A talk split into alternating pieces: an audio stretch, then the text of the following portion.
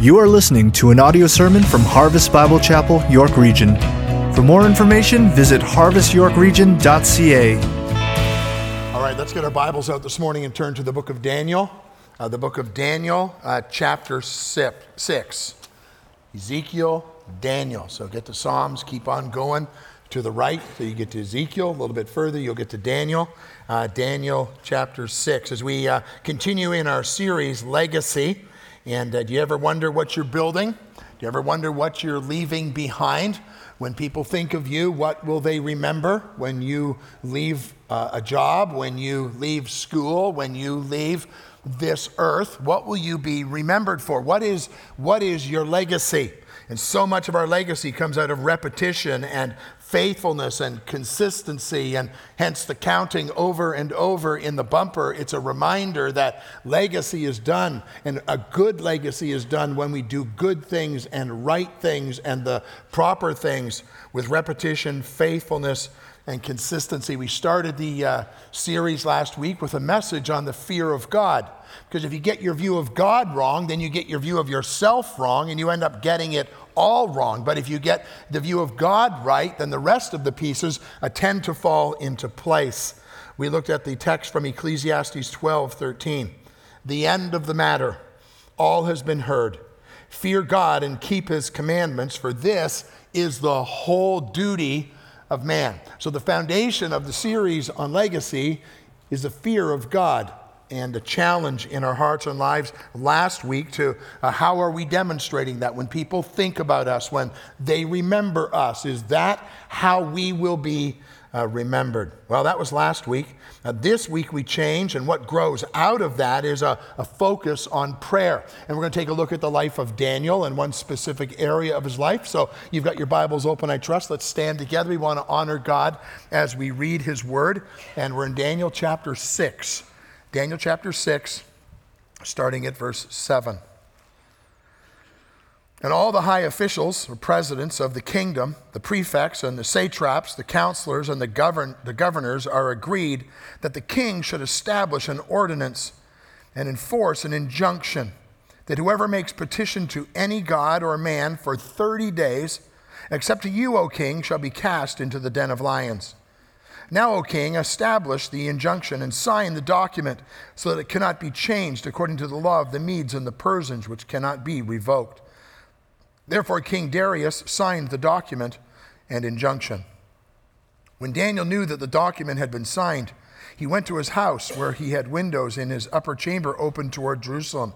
And he got down on his knees three times a day and he prayed and he gave thanks before his God as he had done previously.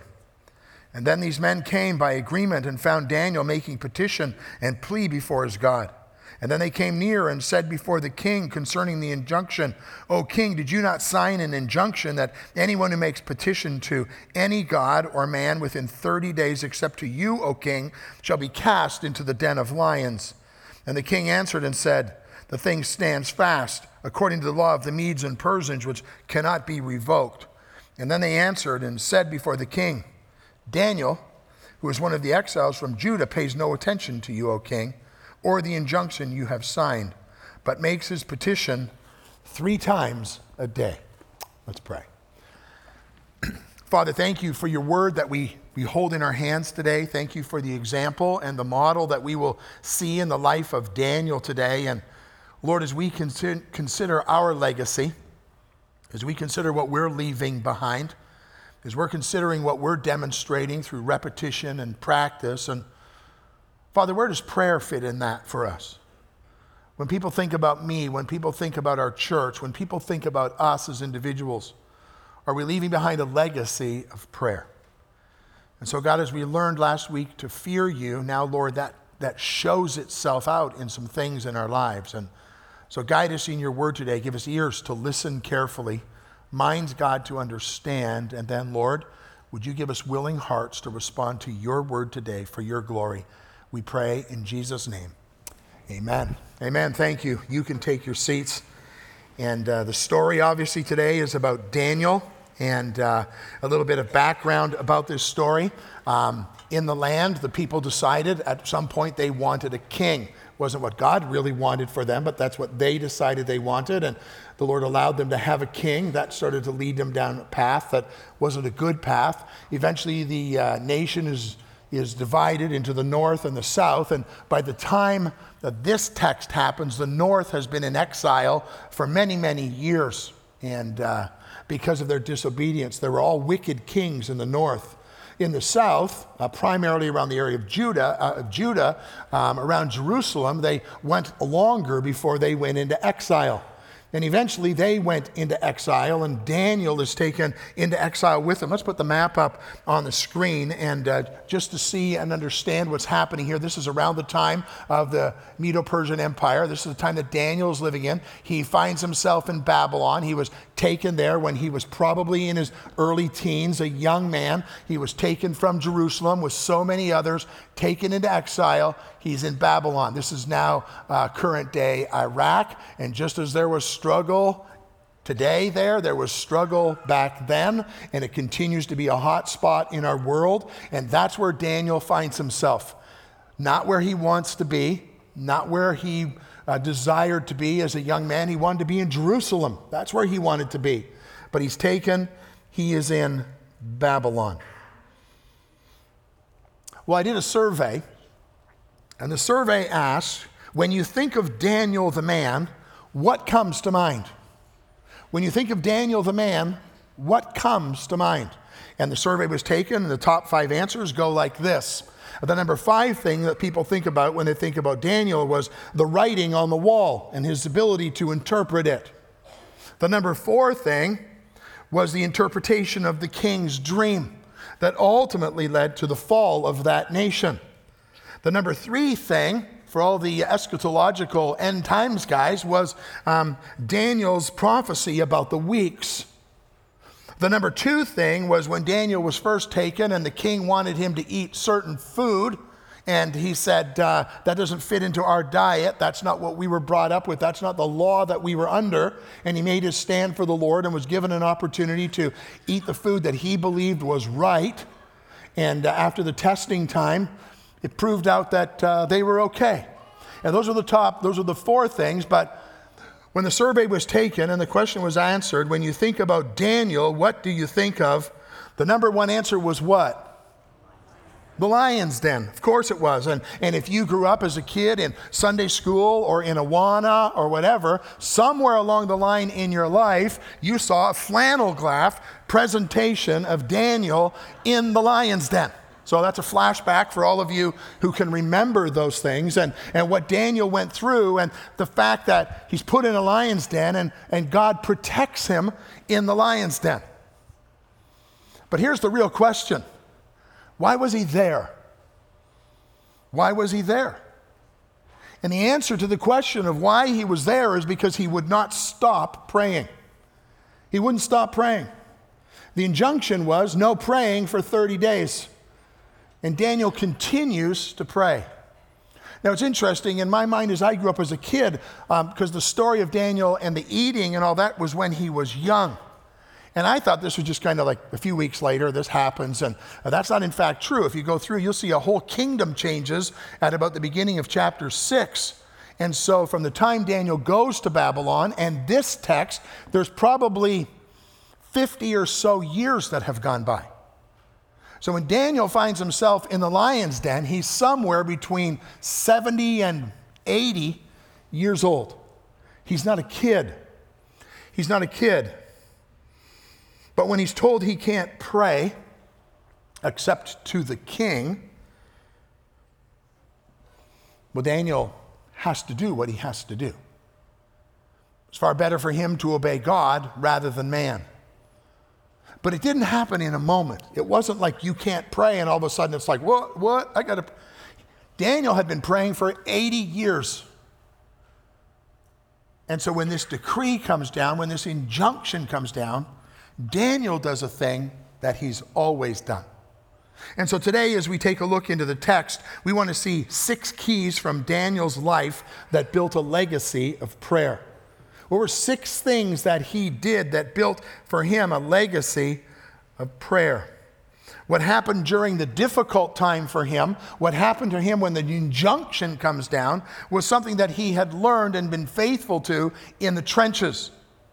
Uh, so often for us, we get caught up in something and we try and fix it and do all the things we can. And after a certain period of time, we come to the, oh my goodness, I never thought to pray. And then we pray. It wasn't, that wasn't the story for Daniel. It's what Daniel knew, it's what he did. And so, the first thing we want to take a look at, if you want to have a legacy of prayer, as Daniel had, a legacy of prayer begins with a personal relationship. A legacy of prayer begins with a personal relationship. Look at the end of verse 10. Much of what we're going to see today is out of verse 10. But at the end of it, it says, He got down on his knees three times a day and prayed and give thanks before his God, before his, his God, as he had done previously. And then verse 11, then these men came by agreement and found Daniel making petition and plea before his God. Maybe you remember when we studied Psalm 23, we studied, The Lord is my shepherd. And, and, and David understood that he had a relationship with his God. Well, Daniel understood the same thing. He had a relationship with God and a relationship that couldn't be broken. And when push came to shove, he was a man of prayer. He was a man of prayer. Are you? Are you a person of prayer? And are you a person of prayer because, as we learned last week, out of our fear of God and understanding who He is and wanting to be in a right place with Him? Are you a person of prayer? sitting at my desk this week and I wrote down a number of reasons why we don't pray. We don't pray because we don't believe that we need to we just kind of think we've got our lives figured out, we've got the pieces in place, and I don't really need to pray. Maybe we don't pray because we weren't taught to pray, and we don't know how to pray. We somehow think, oh, I'm not going to say the right things. I'm going to say it in the wrong way. Really? You think God is all that hung up on whether you put your I dotted in the right place and T crossed, and whether you say in Jesus' name at the beginning of your prayer or at the end of the prayer? we haven't been taught, and, and so we're afraid to pray. Or, or you hear the professional who prays, and he's thought about what he's going to pray about before this. I mean, you go, man, I can't pray like that. Like, that's smooth. Yeah, well, it can be smooth and go about this far. I've never been taught to pray, but just talk to God. Just understand who He is and what He's done for you, and you just come to Him and you talk to Him in reverence and awe, obviously. But people don't pray because they haven't been taught or they don't know how. Some people don't pray because they don't want to. I don't want to pray. I don't want to pray because I know if I do, I'm going to be convicted about some things in my life. And I really don't want to change those things in my life. And so it's better for me just not to pray. I don't want to pray. Um, some people don't pray because they're not in any specific trouble. And the only time they ever pray is when things are bad and they don't take the time to rejoice in what God is doing and, and learn from the blessings that He's poured out on us. And, and so, because uh, there's nothing bad going on, we just don't pray. Sometimes we don't really believe it does anything because we haven't prayed, we've never taken stock of God's answering prayer, and therefore it's just not even on our list of things that we should do. Sometimes we don't pray because we don't care about things. Maybe it's a neighbor or a family member and they've angered you to a point of, I'm not even praying for them anymore. I just don't even care anymore. God help us all when we get to that place. Here's another reason we don't pray we don't because we didn't. You don't pray because you've never prayed. And you have an opportunity today to start to change that. But because it's not a pattern in your life, it's, it's not what you do. Did you notice what it said about uh, Daniel? It said he got down on his knees three times a day and prayed and gave thanks before his God. What? As he had done previously. As he had done previously. We don't pray because we didn't. Sometimes we don't pray because it takes time and discipline. Um, sometimes we don't pray because we think too small we're thinking, oh, my life's in control. I'm all right. And we're not asking God to do any big thing. We're not asking Him. A, a man came up to me after the service uh, last night whose, whose son, who is 29 years old, has rejected Christ. And uh, he's broken about it and asked me to pray for his son because he wants his son to know Jesus Christ. And, and, and I said to him, You don't ever give up. You don't ever give up. As long as he has breath or you have breath, you don't ever give up. And don't believe that God can't do it. God can do it. And we do our part, but sometimes we just don't think God can do stuff. We think too small. We don't pray because we underestimate the role of the devil in our lives and the evil one and the, and the things he throws in front of us. And we're like, yeah, it's not that big a deal. And yet we wallow in our sin and we don't have victory and we underestimate his value in our, his role in our, in our prayers and our need for prayer. We underestimate the role of the Spirit of God. And we don't understand that without the Spirit's help, we're not going anywhere good. And we just underestimate it and we just do things in our own strength. We don't pray because we overestimate our own value. We think more highly of ourselves than we ought to think. Um, Many times we don't pray because it's hard work. Prayer is a little bit like exercise. If it was easy, everybody would be doing it. But it's not easy, it's hard work, it takes discipline. And sometimes we don't pray because it's a battle. It's a battle. Satan doesn't want you to pray. The evil one doesn't want you crying out to the Lord, and so you don't pray. You don't pray. Well, we see in this text that Daniel prayed. He prayed. It was the natural thing for him to do when things got hard. What did he do? He prayed. He went to the Lord. He remembered the things he had been doing for so long. And so he prayed. And so today's message is not a message about how to pray. It's not going to, here's five easy steps on how to pray. Um, you can use the acts, adoration, confession, thanksgiving, supplication. We do that in our, um, our prayer nights all the time around here. You go to God and you pray and remember those things. This is not a message about how, this is a message about the things that Daniel did when he left the legacy. And this legacy that he had was based on a relationship with God. And in a relationship with God, he had seen God work. And so he prayed. In the chapters before this, you have the story of Shadrach, Meshach, and Abednego, the three guys who are going to be thrown into the fiery furnace if they won't bow. And they won't bow. And they cry out to God. And, and then they say to the king, If God delivers us, that's okay. But if he doesn't, that's okay too. And God protects them. And Daniel saw that. And he saw God's working. And he had this relationship with his God. It says in verse 10 that his window in his upper chamber was open towards Jerusalem.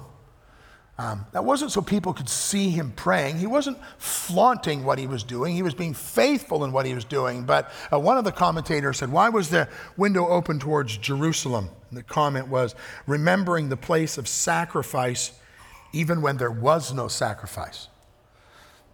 And, and Daniel is praying before God and he's focused on God's faithfulness and God's goodness and what God had for them, and because he had a relationship with his God. So, if you want to have a legacy of prayer, it begins in a relationship. We understand that now in the New Testament is fulfilled in Jesus Christ and what he did when he came when he paid the price for our sin, when he suffered in my place, when my sin was put on him, and when I trusted Christ and his righteousness was put on me. And in 1 John, we see now we are called the sons of God because we have a relationship with him. So the question that everyone in the room has to answer is Do you have a relationship with the Lord Jesus Christ? Do you have that relationship? Because praying is an empty thing without that relationship. Jesus said, I am the way, the truth, and the life. No man comes to the Father except through me. So, do you have a relationship? Have you come to the place of understanding what Christ did for you and you were separated from him and you didn't have any hope? And Jesus Christ came and he was the price that was paid for your sin. And you believed on the Lord Jesus Christ and you are saved. It's as simple as that. You can't work for it. You can't earn it. You don't deserve it. Jesus did it for you. And the relationship happens because of who he is and what he did. And all you can do is believe. John 3:16 God loved the world so much he gave his only son that whoever believes in him will not perish but have everlasting life. It's as simple as praying and trusting Jesus Christ, turning from your sin in the hope of what Jesus Christ has done for us. Daniel's legacy of prayer began in a personal relationship. He prayed before his God. When we understand the fear of God, when we understand the relationship with God, it brings us to a place of prayer. So that's the first thing. Here's the second thing. Uh, he understood that a prayer was the highest priority. In verse 10, it says, When Daniel knew that the document had been signed, and Daniel is now confronted with a test of loyalty. Here's a test of loyalty before him. Am I going to obey God or am I going to obey man? A test of loyalty. Am I going to obey the king or am I going to pray to the King of Kings? It was a test of loyalty. You know, I can't help but think of what's going to happen in our nation and in North America in the next 10 years as we watch it crumbling every day. You hear the decrees that are being made and the laws that are being made and the things that we are going to be challenged to. And are we going to obey God or are we going to obey man? I think sometimes there's a sense of, well, you know, maybe we'll just kind of be quiet and kind of fly under the radar. And all Daniel had to do was do nothing for 30 days, and he would have been fine. Doing nothing wasn't an option to him because he had this priority of talking with the creator of the universe, the one who was the sustainer of his life. It was his highest priority, and he couldn't set it aside. I love this line I read this week. Daniel knew that the safest thing he could do was radically obey God. That was the most important, that was the single most important thing he could do was radically obey God. And when the world is calling us to do something and God is calling us to do something else, we're called to live radically and radically live out for the glory of God. We live in a world we tend to be people pleasers because the person can hire or fire you or break your heart or cause slander or they can make things generally be generally miserable for us. But the power to obey God and stand for Him comes from a settled understanding that God is in control. And I'm going to do what He's called me to, regardless of the cost. Three times every day repetition, faithfulness, consistency. You know, we don't make those bumpers to drive you crazy before the message, but that one, two, three, four, one, two, three, four, five, six, seven, one, two, three, like, can't that guy count? Like, what's with that guy? It's all about repetition, it's all about consistency. And so as it starts to grate on you a little bit, let it live in your life as far as legacy goes. And what's my legacy as it relates to my view of God and my fear of Him? What's my legacy as it comes from prayer? And it's going to come out of being consistent and being in repetition and being faithful. See, when Daniel had to pray, he had the right priority. Why? Because it was important to him. It was critical to him that he talked with his God. It was spontaneous for him. He didn't have to remember five days afterwards, oh, yeah, yeah, I should be praying. It was the first thing he did. Why? Because he had been doing it. It was a priority for him, it was immediate, it was instinctive for him. Because he knew that prayer worked, he prayed. James 5:16 says, "The prayer of a righteous person has great power as it is working." Well, there was a relationship, there was a priority. Here's the next thing. The legacy of prayer comes out of right practices. It comes out of right practices. It says 3 times a day. 3 times every day. He would go and he would pray. And you're like, three times a day? Where, where did he ever find time to do that? Do you understand that Daniel was in the top rungs of all of the leadership in the nation at that time? He wasn't just some guy working out on the line. He was a busy guy. And three times a day, he would discipline himself to pray. Is that mystical? Is that the important part? No, that's not the most important thing. It could be two, it could be four, it could be five. But here's the point he had a right practice. He knew what to do, and he did it. And in the middle of all of his busyness, he found time to pray. So don't tell me you don't have time. You have the same number of hours in a day that he had. Same number of hours in a week that he had. If you're too busy to pray, you're too busy doing the wrong things. And you need to change some things and get some things in the right place so you can find time to pray. Believe me, I struggle with this. I get up, I get here in the morning, and man, the lights just go on and everything just goes, and you get home and you're like, where did that go? Did you take time to pray? He had right practices. I'm sure he prayed more than those three times, but he gives us a great picture of three times a day he prayed. I have been so blessed to marry into a family that understood about praying. So give me those words of things. Um, I have been blessed in ways that some of you in this room can't be blessed because you don't have what I have. Not stuff I have, but in the area of prayer. Right here, I have three prayer journals. This is Sue's mom's prayer journal, Sue's dad's prayer journal, and Sue's prayer journal.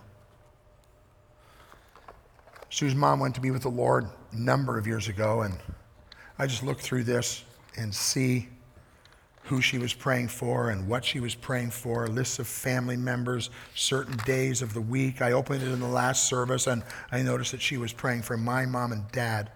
And uh, it's just page after page after page after page after page. And that was her prayer journal. This is Sue's dad's prayer journal. And this one, I have to be so careful when you even open it because the pages are about to fall out. And he had, he had created his own um, um, symbols and stuff, and not, not a prayer language, not like that, but, but it, you went through, you couldn't read a lot of it. Um, because he had his own things in it, and but his things in here about the character of God, and all these little pages and names of people, and some of you are on those pages, and there's a list of probably 40 names, and another list of 40 names, and I, I married into that. You talk about winning the lottery? That's what I married into. And guess what? The example that they led rubbed off on their little girl, who's my wife. And this is Sue's current prayer journal. She has other ones, but these are her prayer journals. And some of you are in this, and different things that she prays for, and how she prays for them. And Wow. You see, Daniel had right practices. He was doing the right things. You know, I think about um, the Bowman family, and uh, they had two daughters, Sue and Lori, who uh, married really, really nice guys. They have um, five grandchildren who all love the Lord who are all seeking to love the Lord. And they have seven grandchildren who are at the age they're at, have either put their trust in Christ or are understanding about putting their trust in Christ. And they can't help but wonder about the connection between those prayer journals and that faithfulness and the salvation that they've seen in their family. And my thing today is not to put somebody on a guilt trip who hasn't fulfilled this or accomplished this in their life. As I said to the man last night who wanted that prayer, as long as there is breath, as long as you have life, there is hope. And so you don't give up and you never stop. But do you pray for your kids? Do you pray for your family like that? Do you cry out to the Lord? Do you have a practice that people could see and, and that they could understand. Daniel had a right practice. Here's another thing Daniel had a place. Daniel had a place where he prayed. In verse 10, it says, In his upper chamber, in the room with the windows open, facing towards Jerusalem, he had a place. He had a place where he went to pray. Again, I am using Sue's family as the illustration. Not that they were perfect people, far from perfect people, but they were people who prayed. The last apartment Sue's mom and dad lived in, I can still see it. The rocker, the glider that she would sit in where she would pray. And right beside it was a little table or thing where, the, that, where that binder would be. She had a place. And she would sit down there and she would go through those pages and she would pray. Across the room, over by the window, was where Sue's dad had his chair. And that's where his binder would be. And that's where he would pray. He had a place where he prayed. He studied the word there. He probably read his Reader's Digest there too, but he had a place where he went to pray. Sometimes when we drive to visit them out in St. Jacobs, you'd pull up the road and you would see him sitting in his chair. You'd be reminded that he's praying for you. If you came to our house at 9 o'clock tomorrow morning, please don't. Actually, not tomorrow because we'll be away. So go rob the place if he wants all there for you. You would find Sue at the kitchen table with her Bible open and her journal open, praying. If she was out working, she'd be doing that at seven or whatever time it would be. But she had a place. And do you have a place where you pray? You realize, like, is that all that important? It's just another piece. And if you don't have the pieces, you don't have the whole. And so he had a place where he went and where he prayed. It's interesting in um, talking about the Lord in Luke 5, it says, But he would withdraw to a desolate place and he would pray. Jesus would go and find a place to pray.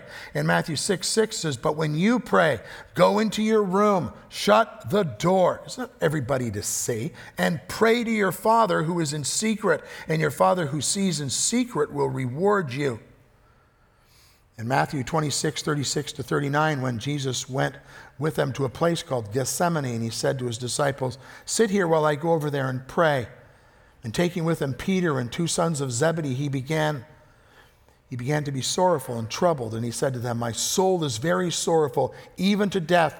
Remain here and watch with me. And going a little further, he fell on his face and he prayed, saying, My father, if it's possible, let this cup pass from me. Nevertheless, not as I will, but as you will. Jesus would go often by himself, different places, but to a place where he could pray.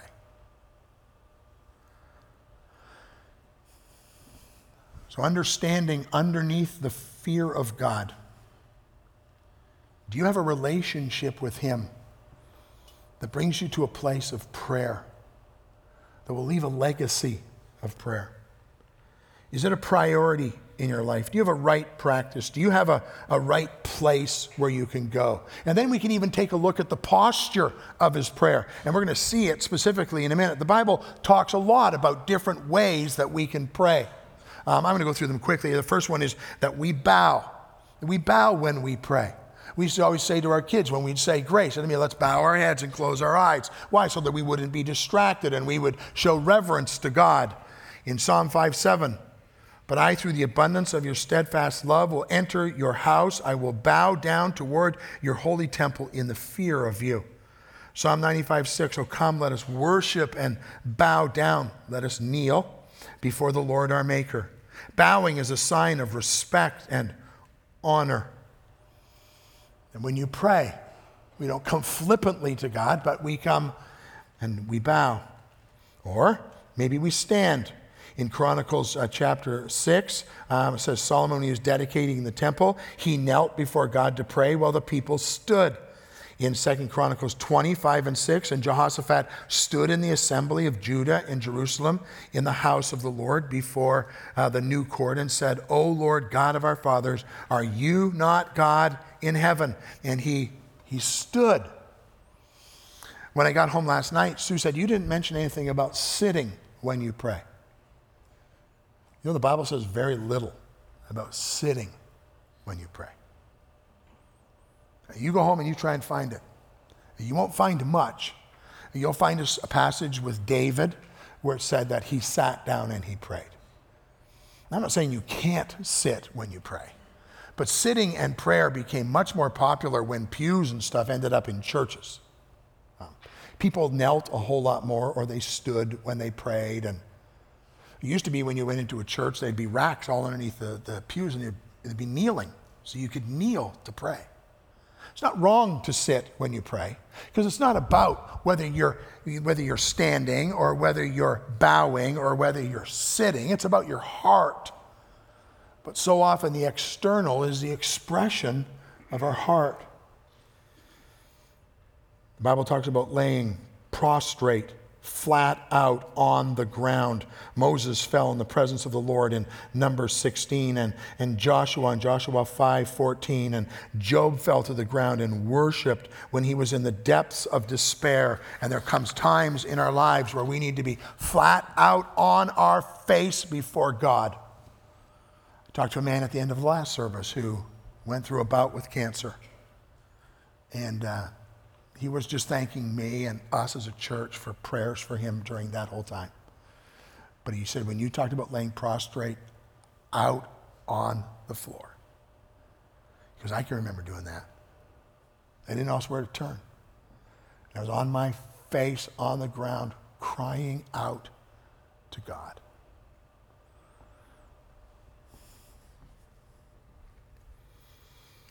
Revelation 7:11 says and all the angels were standing around the throne and around the elders and the four living creatures and they fell on their faces before the throne and they worshiped God. He deserves it. He is God. How about this? How about raising your hands when you pray? Are, are you kidding? I can't even get my hands up when we worship. Now you want me to put my hands up when we pray? Ah, it just says it in the Bible. So you decide what you want to do with it. But in Psalm 134, 1 and 2, come bless the Lord, all you servants of the Lord who stand by night in the house of the Lord. Lift up your hands to the holy place and bless the Lord. In your closet, in your place where you are, do you come before the Lord with your hands raised to Him, Almighty God? Do you fall on your face before the Lord? Do you stand when you pray? Do you sit when you pray? Do you kneel when you pray? That's the, that's the illustration we see in Daniel's life. It says he got down on his knees three times, three times a day. Are you kidding me? Three times a day. When he came before God, he got down on his knees. Well, what's that a picture of? Being down on your knees is a, a picture of the reality of, of um, you're begging. You're begging. Well, that just doesn't really fit with the way I feel about things. Do you realize who you're talking to? We come before God. He allows us into his presence. Then we come on our knees not that we're going to get there and he's going to slap us around. He loves it when his children come. But what's our heart when we come before the Lord?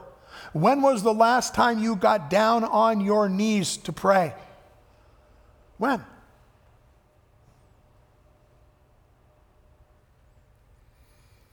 says about Jesus, and he withdrew from them about a stone's throw, and he knelt down and prayed just before Stephen was stoned to death. And falling on his knees, he cried out with a loud voice, Lord, do not hold this against them. Acts 9:40 and Peter put them all outside and he knelt down and he prayed. Paul in Acts 20 and when he had said these things he knelt down and he he prayed. When when people think about you and your prayers. When they think about you and your legacy, what do they remember? What are they thinking about? Daniel's told you you're not allowed to pray for 30 days, and immediately he goes to pray. And he doesn't give up, is the last point. A legacy of prayer is a legacy that requires perseverance. Notice what it says in verse 10. It says, He got down on his knees uh, three times a day and he prayed and he gave thanks before his God as he had done previously as he had done previously. This is what Daniel did. This was his legacy. The reason we remember him, the reason we know the story of Daniel in the lion's den is because he wouldn't stop praying. And he did what he always did, and he persevered in prayer. And he didn't give up. Rejoice always, pray without ceasing, give thanks in all circumstances, for this is the will of God in Christ Jesus for you. He didn't stop. As we learned in Philippians 4 when we were studying that, says, by prayer and supplication with thanksgiving. What does thanksgiving cause us to do? It causes us to remember, it causes us to look back, it causes us to rejoice in what God has done. You cannot do that if you're not doing it. And so we're called to persevere in prayer. Persevere in prayer. Well, what did it get him? Got him a trip to the lion's den. That's what it got him. Well, did he know the lions weren't going to eat him? No, he didn't. No more than Shadrach, Meshach, and Abednego knew they were going to be protected in the fiery furnace, but they went and it was with a, if the Lord delivers us, that's amazing. And if He doesn't, that's okay too, because we're going to stand for God. We're going to stand for what He's called us to. And so Daniel cries out to God three times a day for 30 days when he's told, You're not allowed to do that. That's not politically correct anymore. I'm going to obey God rather than man. It got him a trip to the lion's den. And miraculously, God protected him and delivered him. But guess what? It wasn't, it's not why he prayed. He wasn't praying for his agenda, he was praying for what God had for him. So he's in the lion's den, and the next morning the king comes because he didn't want this to happen. He was trapped in this thing, and they take the lid off, and there's Daniel, and they bring him out, and they throw the guys in who had created this whole thing against him. And um, the lions' mouths weren't shut against them at all. They were like, they were lion chow. That's what he, those guys were. And, uh, and God protected him. But, but Daniel wasn't praying for his result. He was praying for what God would do. And when we think about Daniel, the number one thing you think about is the lion's den. Why? Because he wouldn't stop praying. Anybody saying that about me? Anybody saying that about you? We want to leave a legacy being a person of God who cries out to God and sees God work and rejoices in God's working in his faithfulness. Well, so what? Second Chronicles 7 14 says, If my people who are called by my name humble themselves and pray and seek my face and turn from their wicked ways, then I will hear from heaven and I will forgive their sin and I will heal their land. We're called to pray and have a legacy of prayer. We talk around this church about believing firmly in the power of prayer. It needs to be the story of my life, of your life. It needs to be the story of our church. We're powerless when we don't pray, and we're powerless because we don't pray. Mrs. Gibson, Mrs. Lazelle, R.W. Lawson, Mary Burgess, Ruth Whittingstall, Gil Bowman, Shirley Bowman, Vern McDonald, Sue Whittingstall. Who are these people? They were people when I was thinking about who has a legacy of prayer that I could think of. I think there are only, other than Sue and I, two other people in the entire room who know who Mrs. Gibson is. She prayed for me. Hour after hour, she would pray. Mrs. Lazelle, when I was a youth director, she, um, I was speaking in her church where she attended, and she said after the service, I'm going to pray for you every day. I thought, well, that's nice, thank you. No, no, because if Satan could knock you off the rails, it won't just impact your family. It won't just impact you. It's going to impact all of these leaders and all these students that God's called you to. And I, I liked it better when you just said you were going to pray for me every day. Mary Burgess, that's my grandma. Roy Lawson, he was my mentor. Ruth Whittingstall, that was my mom. Gil Bowman and Shirley Bowman, that's Sue's mom and dad. Vern McDonald is a great friend of mine and of our church who still prays for me and my wife. I'm sure there are people in our church who pray for me every day, and I covet that, and I'm thankful to God for that. But these are people who had a legacy of prayer. You know what's concerning about that list? Most of them are women.